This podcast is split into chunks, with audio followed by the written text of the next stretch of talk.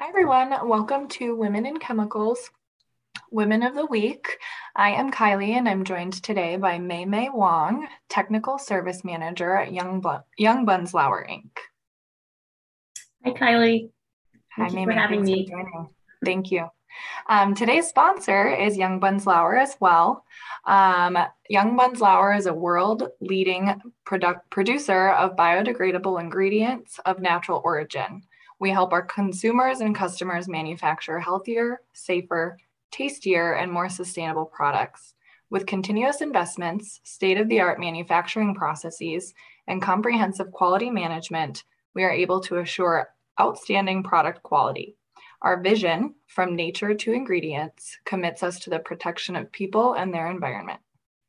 So, Mei Mei, thank you for joining us today. And thank you to Jungbunzlauer, our corporate sponsor, uh, for enabling this episode to happen. Um, it's a pleasure to have you here today. And I always kick off these interviews by uh, giving you a couple of moments to introduce our community to yourself, to tell us about your background and how you got into your current role, um, and anything that you find relevant worth sharing with our community today. Sure. So, thanks again for having me. Um, my name is Mei Mei Wong, and I'm currently a technical service manager at Jungbunzlauer Inc.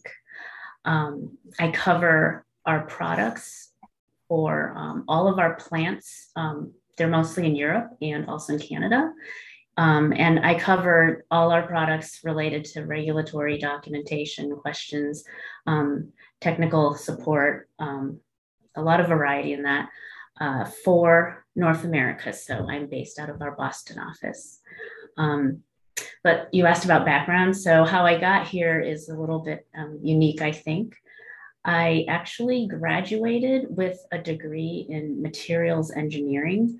Um, and I picked engineering because it was uh, an area that my, my, so my father was an engineer, was good at math and science, didn't quite know what to do, but knew that it would be a good basis. Um, but I was actually undecided in engineering. And um, while I was at college, I decided to do materials engineering. It was very interesting. Didn't know about it when I was in high school, but it's um, it's actually a field related to structure and properties. So it's a little different um, from the other types. And um, so my first job out of college was in um, the computer industry. It was actually with a very large chemical manufacturer um, in the early 90s. It was about a $2 billion uh, company and it was very diversified. It had everything actually from chemicals to um, at one time skis. Um, you know, so did metals and ammunition. So um, it's all incorporation, very large. And uh, they also had a business that was involved in the computer industry related to um, materials. Um, it's like a, the materials used to connect semiconductor mm. chips. And that's kind of how I got that job. So it was actually a very large company, but a small, um, you know, an acquisition. And we were like the engineering group kind of supporting that business.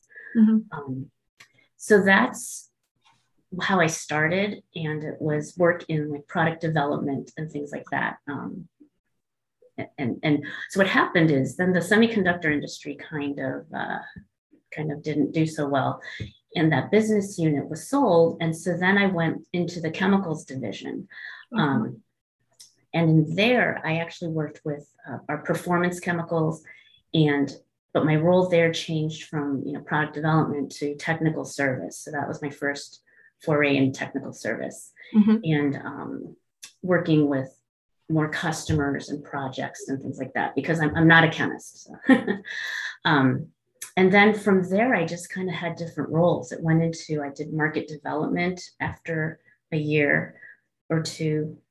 Um, and then I went into straight account management for sales okay. and I covered some performance and basic chemicals. Um, and then the business was the that particular business unit was sold. And at the same time, I also had um, personally, uh, you know, opportunity to um, moved to my husband had an opportunity to move to Boston, mm-hmm. and um, we were starting a family. Um, and so the long and the short of it is, I took uh, close to ten years off to be with my family. Okay. Yeah. Um, and then after that, um, I was I had been looking around for different jobs because I felt like I had transferable skills, but it was hard to find um, a job in the chemical industry in Boston. It was otherwise very could be very specific. But mm-hmm. I happened to get my job at Jungbunzlauer from an ad on Monster.com. Um, it was actually a part-time job, which is kind of what I was looking to try to get. And um, and so that's how I ended up here. Um, and that was actually a while ago as well. I'm about to start my 15th year. Okay. But um, for many years between at the beginning, I had, you know, I kind of worked more hours, had more responsibilities, um, and came into this pretty much the role I have now um, in, in 2015. Mm-hmm. Quite the story. So you've been in your current position now for uh, going on seven or eight years, then? Is that what I'm interpreting? Yes. Wow. Okay. Very cool. Um, so we'll dig into some of these aspects that you've shared along your entire journey with some of these follow up questions here. But the first one being uh, more towards the early entry into your career path in general. So once you graduated and entered um, into an engineering career as a minority woman in the 90s. So trying to understand how that's changed over time from the beginning to where you are now. Uh, and then wanting to learn from you what you think about if there is still room for growth um, and, and where that environment is kind of continuing to head into the future. Sure. So um, yeah, it was it was very interesting um, in the early '90s being a, a, a minority woman. Um, when I was with the smaller group, it was a little different. Um, there were actually um, it was a, what was neat. It was a small group, but in a very big company. Mm-hmm. So um, there was a lot of you know activities to connect with other women. The the woman that actually kind of brought me into that position kind of became a mentor. Um, and then when it evolved, and I worked more uh, with our plant, um, which was located in Kentucky, there was actually more interaction with you know the rest of the world, so to speak, uh, or, or, more real world. And um, I was a little, actually a little nervous about it, but um, it was I was able to find the right people at the mm-hmm. right location, job function wise, and um, just just people wise when you get to know them that could be that would make me feel comfortable or things like sure. that and so um, i think it helped me and i think it helped me adjust and um, be able to interact with other people and i, I didn't have any real negative experiences um, mm-hmm. so i feel i feel lucky about that and kind of coming when i came back into my job um, I, I was, I, it was just amazing how much time, and even though it's you know, 15 years ago, um, it has actually changed a lot. It changed a lot since the early, mm-hmm. early 90s. And I think that um, I feel the industry is much more diverse. Um, and, uh, and it's, it's really great.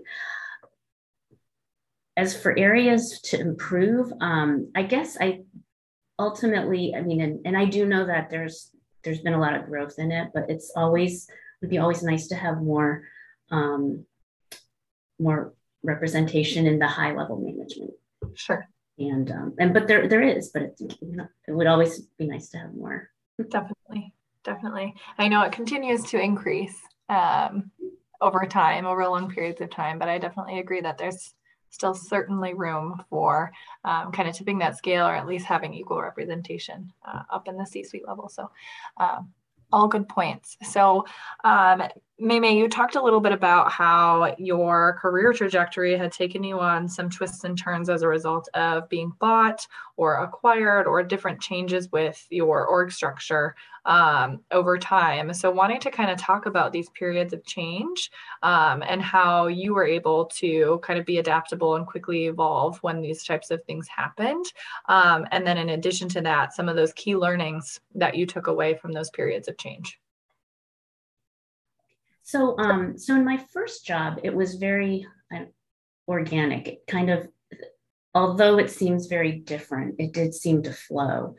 Um, and I, I, guess I've always been a person that likes to learn. Um, and how how I got through that at the time is just that um, I was actually uh, studying um, my MBA part time when I was in the very first position, even though I was in engineering. I kind of had a maybe a vision that eventually I might be in the business side of things. Mm-hmm. So that kind of helped. I mean, I know it had the academic background. And then when I, my job kind of kept changing, I was able to um, learn based on, you know, some of the studying part, but also in the real world. And yeah. um, what I also did is I, I think the transition into sales was probably the most different for me, even though I had some interaction. It, it, it was a, the structure was very different at that company. It was the functions were very separated, okay. and um, I there were, you know, actually there's three women that were already salespeople, and I just kind of saw how they did things. Um, asked them questions and they, they really supported me and I, I, I just remember that even mm-hmm. now. Um, a little bit more than I remember who my other colleagues were. I just sure. they're the three people that stood out to me. Sure, that's awesome. Um, curious to know, Mei what kind of skills you think are, or what kind of skills you leaned on, I guess, uh, that were innate in you, or skills that you acquired throughout this time to be able to continue to be adaptable, or eager to learn, or you know, willing to make connections in these new periods of your career. Okay, I think um, so I think uh, listening is really important um, and asking questions. And um, as much as I changed in function at that time in my in my current job, um, um, Jungbunzlauer, and different from my first company, is is much more. Um, it's a leaner company. Mm-hmm. So I went from kind of a big company to um, an, an office, like a role where what you do makes a difference. Sure. Um, and um, you really have to kind of know, you have to, you know, know when you need to um, know when you need uh, when you have a limit and you need to learn more or or um, know when you need to you know step back and listen okay. um, even when there's a job that you you actually don't even have to do at all it, it just helps to find out how how that part's done and then lo and behold, at one point you're doing a little bit of it because that's what you need, you know, for another project. Sure. sure. Yeah, you pick up the pieces over time. And it sounds like with Jungbunzlauer being a little bit more of a leaner organization than your past experiences, I would say maybe I perceive this as opportunities for you to wear a couple of different hats throughout the time that you've been with Jungbunzlauer, oh, but yeah. um, kind of how you're applying that, those experiences and those different hats that you've worn over time to what you're working through uh, today or what you're working through in the future. Um, I definitely think that that's something that I've always appreciated about my current career trajectory. There's always something in the pipeline or someone that I can be learning part of this process from start to finish from. Um, right. My background is supply chain and operations management. So I always think about that supply chain or that process from start to finish mm-hmm. uh, and how all those pieces come together. So uh, it sounds like you have taken advantage of the opportunities to kind of learn bits and pieces about those process processes and applying those too. Awesome. Um, well, Mei, you talked a little bit about how you stepped away from your career for about 10 years uh, to raise a family. So I wanted to take an opportunity uh, to learn a little bit more about that experience for you. And I've got a series of a couple of questions tied sure. to that topic. Um, so the first one being, you know, what did you consider when you made that decision to leave? What kinds of things did you really have to think about um, before ultimately deciding to step away? Um, so it was at the time, um, just for me, it was just uh, the personal side of it was um, I was a little worried about how my job would be with travel. Um, you know, at, I mean, nowadays, well, lots have changed, but at that time I was covering the eastern seaboard of the United, you know, eastern mm-hmm. seaboard mm-hmm. of the United States and Canada. Um, and I had actually, I hadn't quite decided to just completely step away yet. I actually been looking into other jobs and things like that. Mm-hmm. And then, um, and then the, this opportunity came up for my husband, and I just, I mean, I'm just, I feel very lucky that I could do what I did. Um, and moving to Boston, it just location wise, it just would have made my my job harder if I stuck with it. Mm-hmm. So um, I, yeah, that's, you know, in summary, that's the reason why it's kind of the timing worked out. Yeah. Um, and um, my family's in Boston as well. And so, okay. you know, being near other family too. Mm-hmm. Definitely. That sounds like some very commonsensical decisions that you guys had to make. But what I hear in that is that you had the support of your husband and your your partner at the time to be able to kind of adjust your priorities and then be flexible to what his opportunities were at the time and it's really cool to see this come you know hopefully full circle with you being back um, in your current position and, and having the opportunity to come back in when you were capable to do that. So i just think i appreciate this level of respect and opportunity and flexibility at, uh, in your family life to adjust to whatever's going on with your uh, professional life too. Um, so curious to understand from your perspective if you can recall what it was like when you came back after being gone for 10 years. Um, so some questions maybe i'd be curious to understand you know how did you decide when it was the right time? Was there a right time? Um, and then did you seek out the opportunity to come back or were you approached? And i think we talked a little bit about how you weaned into that with part-time but curious to know a little bit more. Sure. So um, i was I was actually I was missing working. Um, you know, and it's and I'm it's a lot of work being at home too, but I, I did miss miss it. And um, and I had a pretty solid amount of time. I did I kind of started looking um, a few years before I actually got this job, but you know, being very specific and just scanning, you know, what was available, not really contacting a recruiter or taking other steps like that because I really wanted to do part time. Um, so I, I just, and or I was also exploring other um, industries. Okay.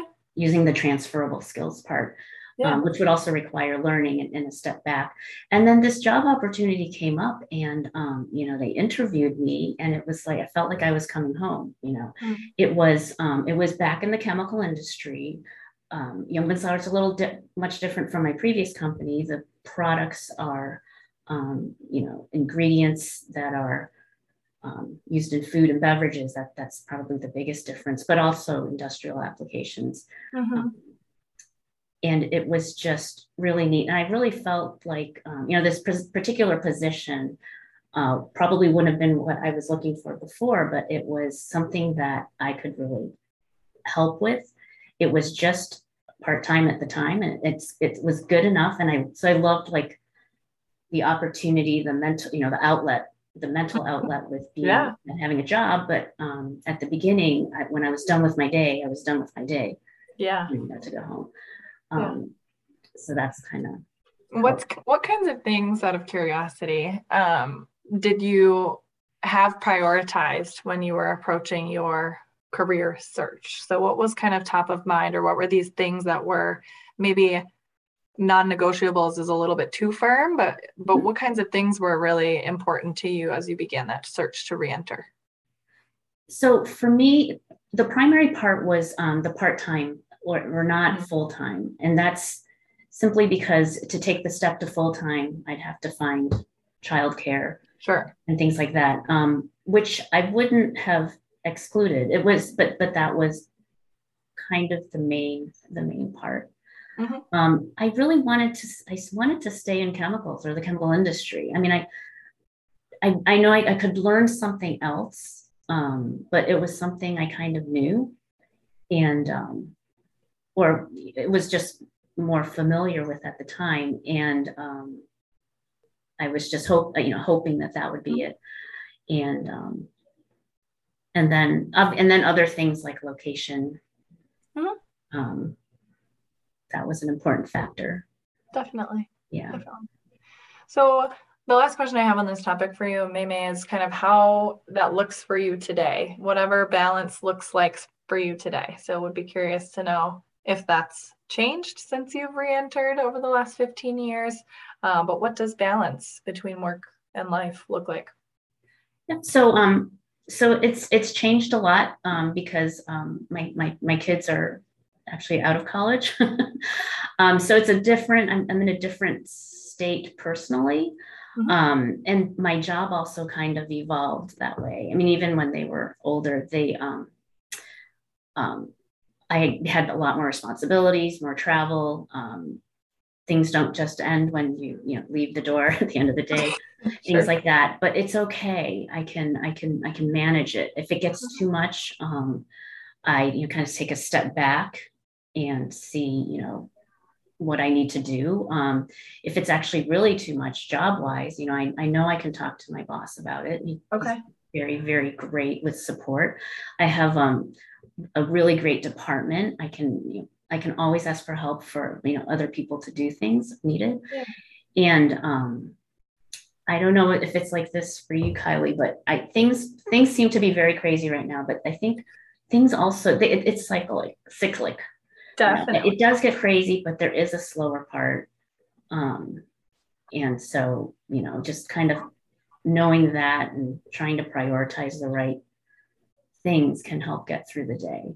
Definitely. Um, I would say this is cyclic cyclic nature that you talk about. I giggle a little bit because the the peak of the the chaos to me has been this whole kind of aggregation of COVID and whatever it brought with mm-hmm. this. And it's I can't believe I'm sitting here, you know, two, three years since the beginning of the very beginnings of that, and to just even think about the fact that that's been two to three years it's mm-hmm. it's flown by in some ways it's been grueling in such you know kind of such a trek in other ways um, mm-hmm. but i happily say like sitting here today my workload and my work life balance is it's it's it's coming it's coming to a manageable level at this point. Mm-hmm. um, so it like you said you really have to believe that that is part of this cycle where you can come back down and have you know your your manageable time frame. And i hope that other people kind of lean on that in times of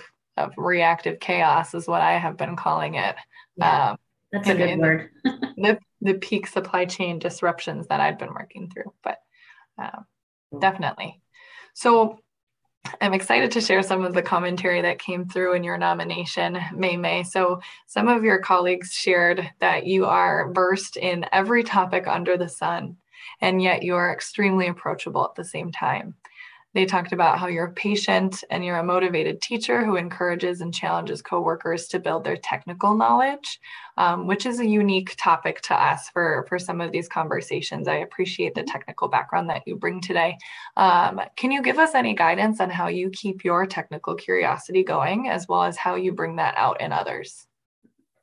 Okay, well, um, first of all, that, that, those are such kind words from my colleagues um, or the people that you and the people you spoke with. So um, I really, that's really nice to hear, and I, I really appreciate that. Um, it's funny because in this role, because we cover so many things, we do have to know a lot. So I always I, I say a lot to people. Um, so myself and my team, we know a lot about we know a little about a lot of things. sure but do we know like details? Um, and so i think i think that's the thing. So sometimes it's it's hard not to um, want to spend more time and delve things into it for a long time. Mm-hmm. so we we do i do try to just keep a handle on things um, knowing it like not get overwhelmed.